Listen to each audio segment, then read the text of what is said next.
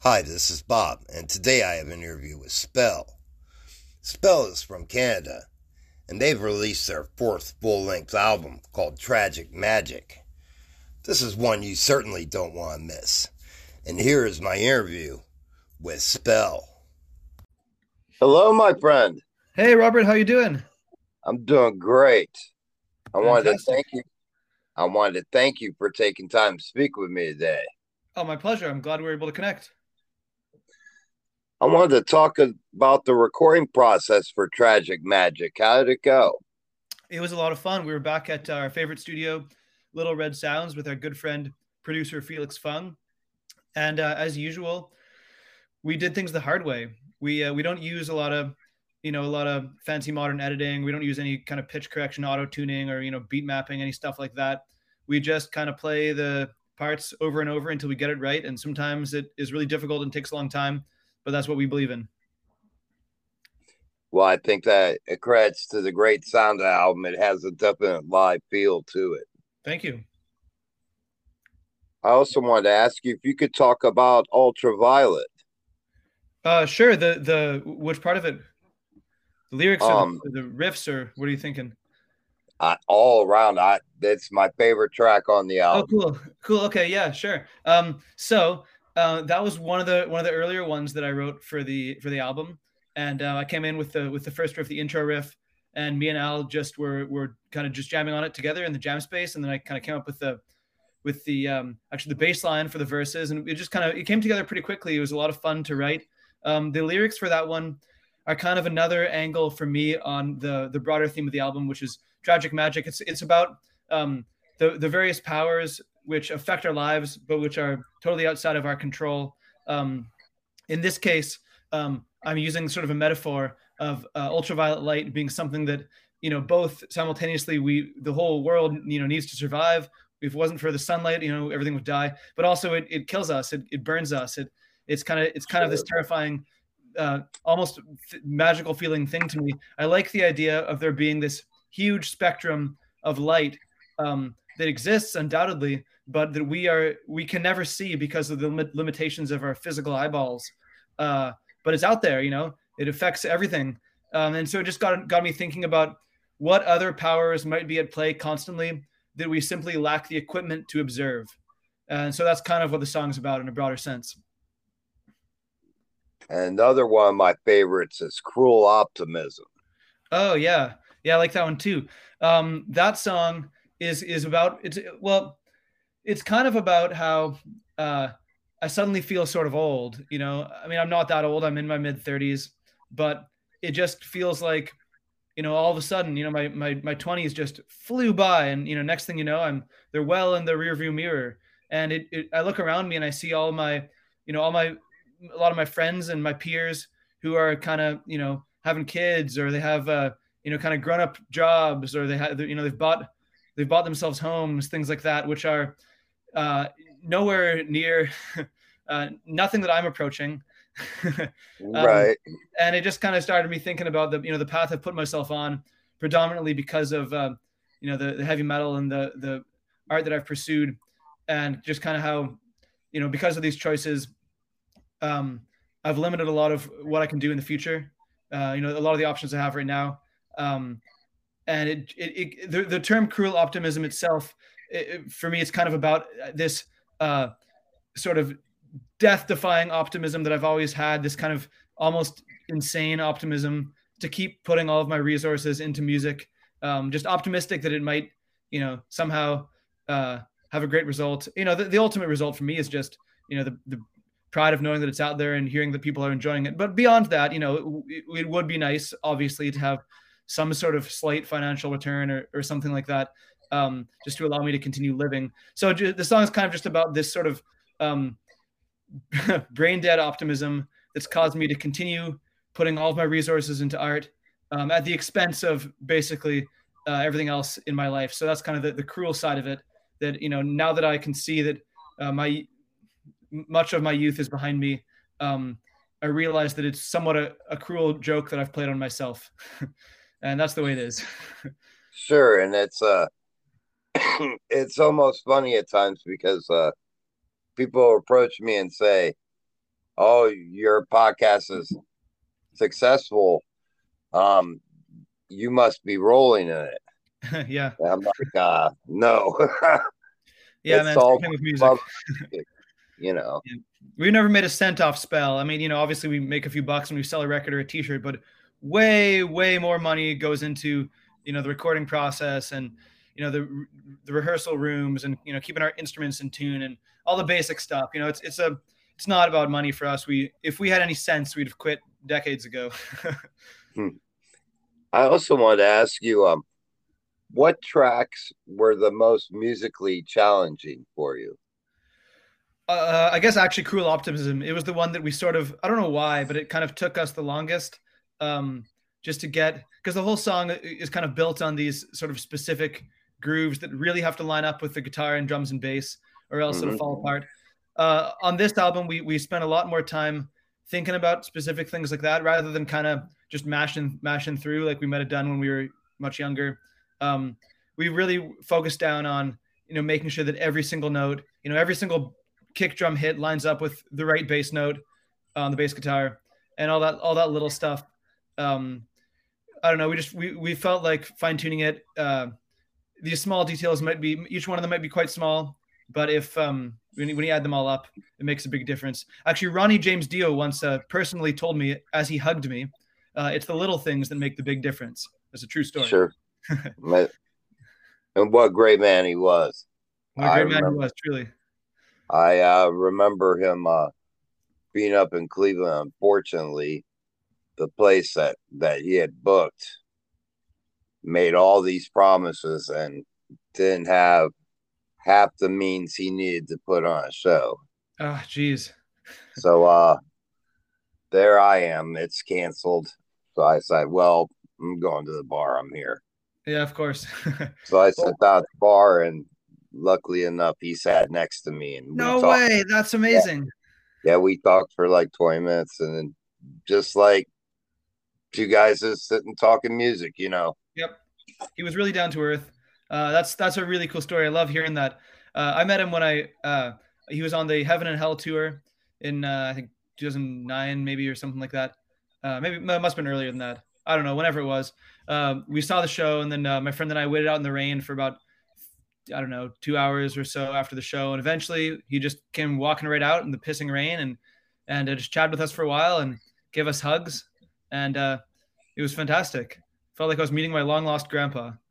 Yeah. I also wanted to ask you if you could speak on the album artwork and the artist that was involved. Sure. Yeah, you bet. Uh, I won't try to pronounce his name because my Polish is not that hot. But um, man, we, we spent a lot of time uh, looking for appropriate album art. And, you know, I, I like the idea of commissioning new, uh, you know, fresh, original modern art. But um, there's a bookstore in town called uh, MacLeod's Books, and it's got this huge uh, basement. You have to get special permission to go in it, and um, it's just like the whole underside of the entire building. It's quite large, and there's just piles and piles of you know tens of thousands of books, not cataloged in any way, just in stacks, and they've been that way for for you know for decades and decades. And um, I, I, used to work in a bookshop for seven years, so I, I've gotten to know the guy there a little bit, and he'll let me down there if I ask him nicely. And uh, so sometimes me and Al will go down there and just spend like a whole day just rooting through it and looking for art books and looking for weird stuff. I mean, Al did his degree in art history. We both love visual art uh, as well as, of course, you know, musical art. But uh, we were just just rooting around in there, and um, all of a sudden I came across this painting, and it, you know, neither of us had ever heard of it before. Um, but it just completely captured me immediately. And so I did a little research uh, and I read the story behind it, and the story behind it completely blew me away. Uh, so apparently, the artist um, spent years working on this, and he considered it his masterpiece. And um, when he finally uh, showed it to the public at the first uh, showing, it was just ripped apart by critics. They hated it, and it crushed him. And so he ended up, believe it or not, he ended up slashing the painting with a knife, and then uh, and then killing himself. And um, wow. Yeah, and then uh, the the painting was was repaired, uh, so we can see it today. But man, if that's not tragic magic, then I don't know what is, because it's the most beautiful thing I've ever seen, and just the you know the the relationship between that you know that horse in its complete frenzy or ecstasy or terror uh, in relation to the the I don't know the the spirit or nymph lady that's writing it. Uh. Also, it could be alternately interpreted, I think, as kind of a riffing on the uh, witch's Sabbath. Uh, you know, if the horse was maybe a goat or something like that, it would be very similar. So it just mm. it just kind of connected with us in all these ways. It it connected for me with the kind of um, beauty and tragedy that come together to create the um, you know the sort of theme of a lot of our songs. So as soon as I saw it, I was like, that's that's the perfect thing. Um, and then I couldn't believe that it hadn't. Uh, I've since discovered that it actually was used on a on an album uh, years ago, but it was flipped in reverse. So when I did a, a Google reverse image search, nothing turned up. Um, so, but anyhow, I was surprised to see that it had never been used as album art, uh, and so we were really excited to have discovered it. Absolutely. I also wanted to ask you, uh, what can fans look for next from band? Will there will you tour? Yeah, so we have so of course we recorded the album as a two piece, mm-hmm. just me mm-hmm. and my brother Al. But we've since uh, got some new band members that we were really excited about playing with. Um, we've we for many years we were a three piece, but we've expanded to be a four piece band. Uh, we've got a couple of new pals joining us. We've got um, Jeff Black, who also plays in the Vancouver based um, epic metal band Gatekeeper. Mm. He's going to be joining us on lead guitar. And we've got our good friend Gabriel on uh, guitars and, and synthesizers. He, he, plays in the local um, goth post punk band called Girlfriends and Boyfriends, um, which records the same studio as us. And we got to know him a little bit that way. But he ended up also playing uh, synthesizers on Tragic Magic. So uh, we've been rehearsing with them. And man, it's tons of fun. We're going to be playing at a few festivals. A couple of them, I guess only one of them has been announced so far Hell's Heroes in Texas. But there's also going to be a few more that I don't think I'm allowed to announce yet, but I wish I could. But uh, we'll be we'll be uh, we'll be on both sides of the Atlantic uh, in the next year, so uh, look out. That's great. And I also wanted to ask you. Um, we spoke a little bit about um the time you had this band together. I wanted to ask you, um, what do you feel uh beyond that uh sense of crazy is the key to longevity in the business? Oh, geez. Yeah. Um, uh, that's a good question. Um, I, the, it's always been kind of my angle, I guess, is longevity. I see so many bands that kind of, you know, release one album and burn themselves out. You know, okay, here's my answer. I think the key to longevity in the business is uh, having diverse interests and tastes.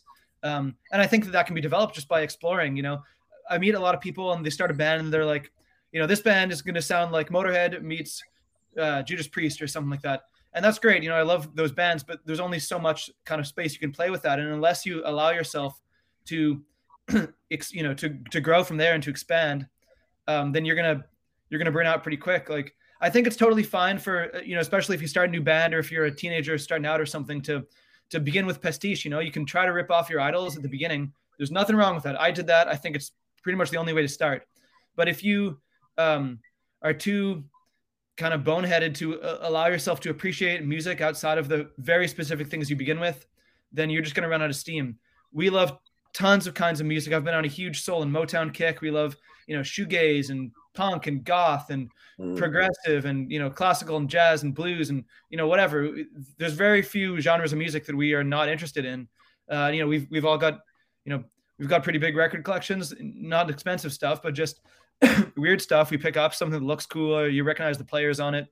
So I think the, the key to longevity is just to always be finding new um, new little nooks and crannies of music that you can get inspired by. There's so much out there. If you allow yourself to be open minded, you'll never be bored. Absolutely.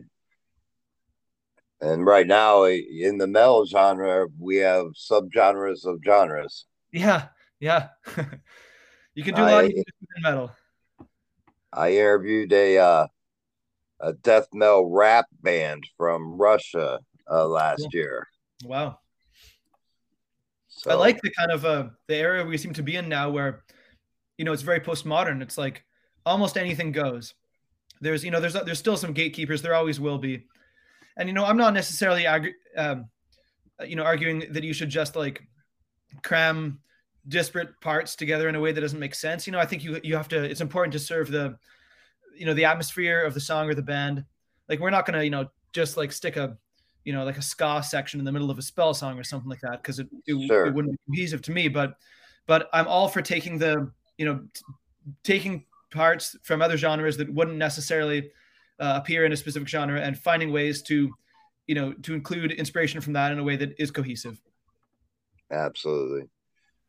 Uh, another question based on them lines i wanted to ask you is yeah. what do you feel is the best uh, advice you've been given along your path Good question. The best advice I've been given. I don't know if I'm thinking of a good answer to that right away. Uh, I, don't know that we've received a lot of advice, to be honest. Um, heck.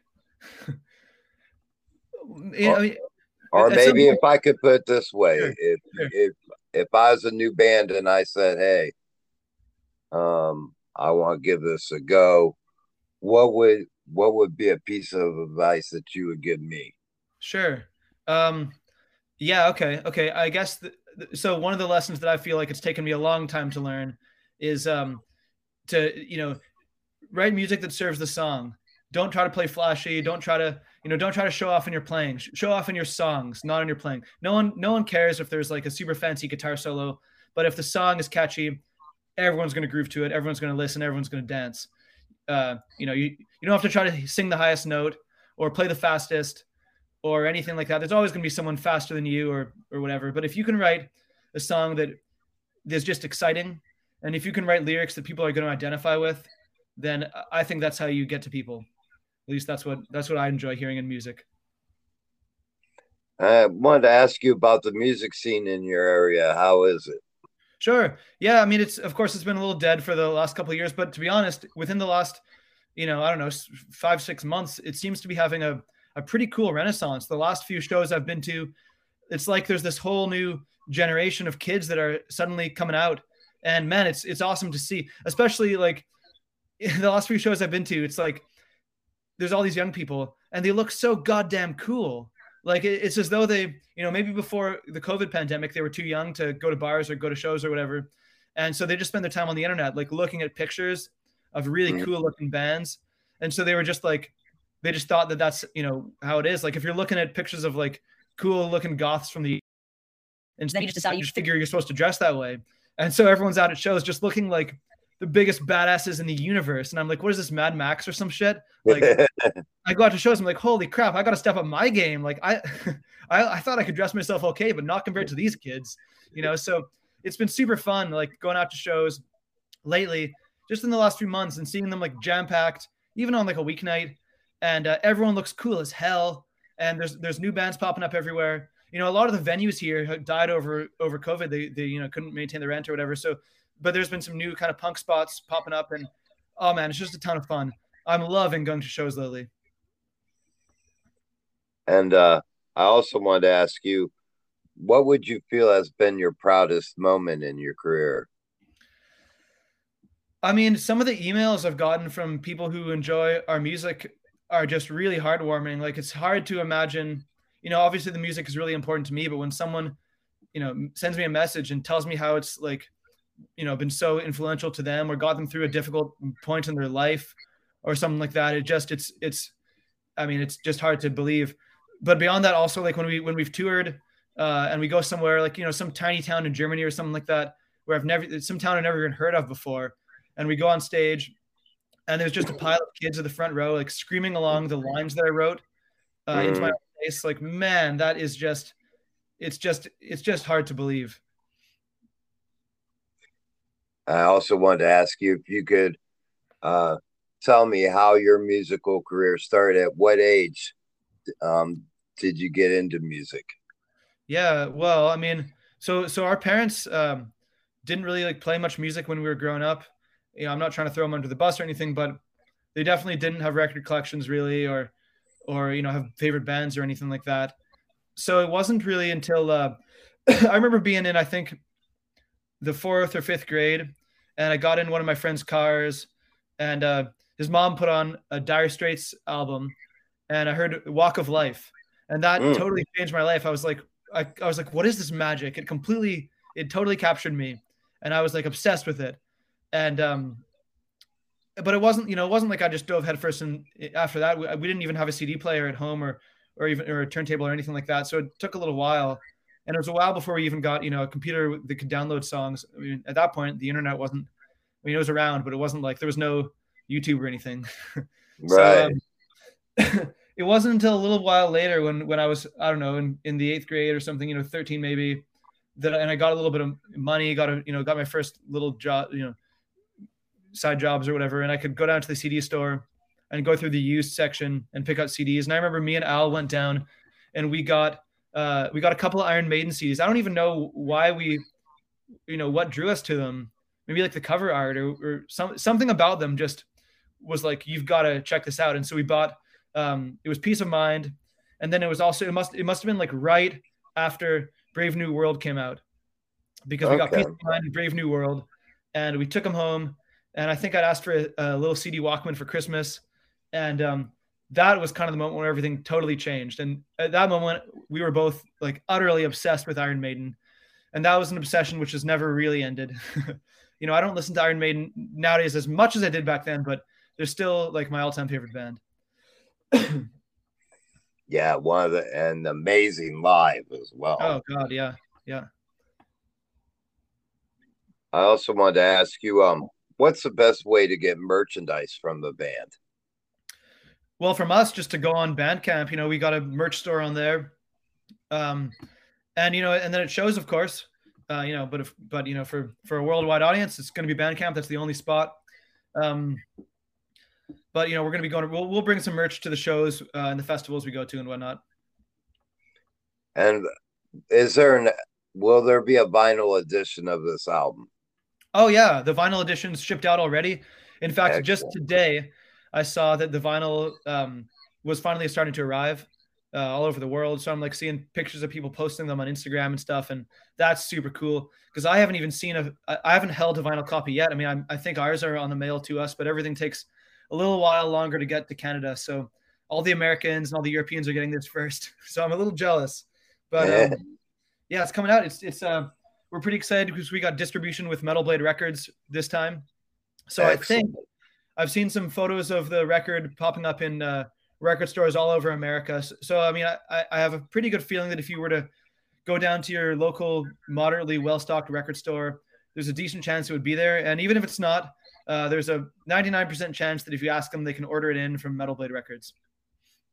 That's excellent. Yeah. And lastly, I wanted to ask you if you could give a message to your fans, what would that message be?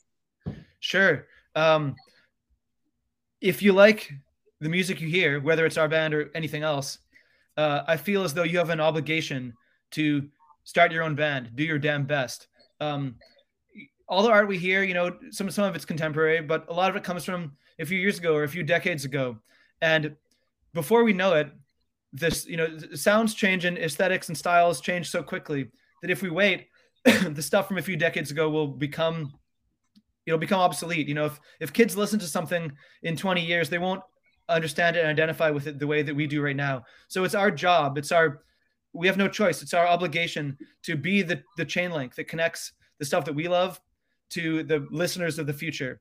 So you know, even if I'm not, you know, I'm nowhere near as good as Iron Maiden, obviously, but I'm doing my goddamn best to take what I loved about Iron Maiden and translate it into the best music that I can possibly make in just the absolute hope that someone else might hear what I'm doing and find a little bit of that shimmering gold in it that that I enjoyed so much about what I heard. You know, so I feel it's this it's a form of translation. We're we're translating forward through time, and um, if you hear music and you love it, then it's your it's your absolute duty to do your best to be a link in that chain. Because if you don't do it, then someone else will do it instead of you, and they'll do a goddamn worse job than you would have done. So uh, so you have no choice. Otherwise, you'll be forever frustrated by the bullshit you hear. so start a band, start a heavy metal band or whatever you want. Just get playing music, release something. These days it's so easy. Anyone can do it on their computer or phone. Make some music, contribute. You have to. Absolutely, and spread the word. Spread you know, word. That's one of the reasons I wanted to uh, speak with you is I wanted to spread the word on this album because I find it amazing from top to bottom. Oh man, I appreciate it so much. We we're really grateful. I mean, we're super proud of it. Um, it's the first album that we was made just entirely between me and Al, the brothers. So, uh, yeah, we we love it. Well, I wanted to thank you for taking time to speak with me, and I hope you'll keep me updated on any new news as it comes, especially about this tour. Yeah, I certainly will. You bet. Uh, and you can always uh, keep keep up for the listeners on our, our Instagram uh, at Spell Official. And um, thanks for having us, Robert. It's been a real pleasure to, to be on the show and uh, appreciate your interesting questions. Thank you, my friend. And you have a great rest of your evening. You as well. Good night. Good night. I'd like to thank you for listening to today's podcast. You can sponsor the podcast. Just click that button and you can be a member of the family. And remember, come see me for a fix.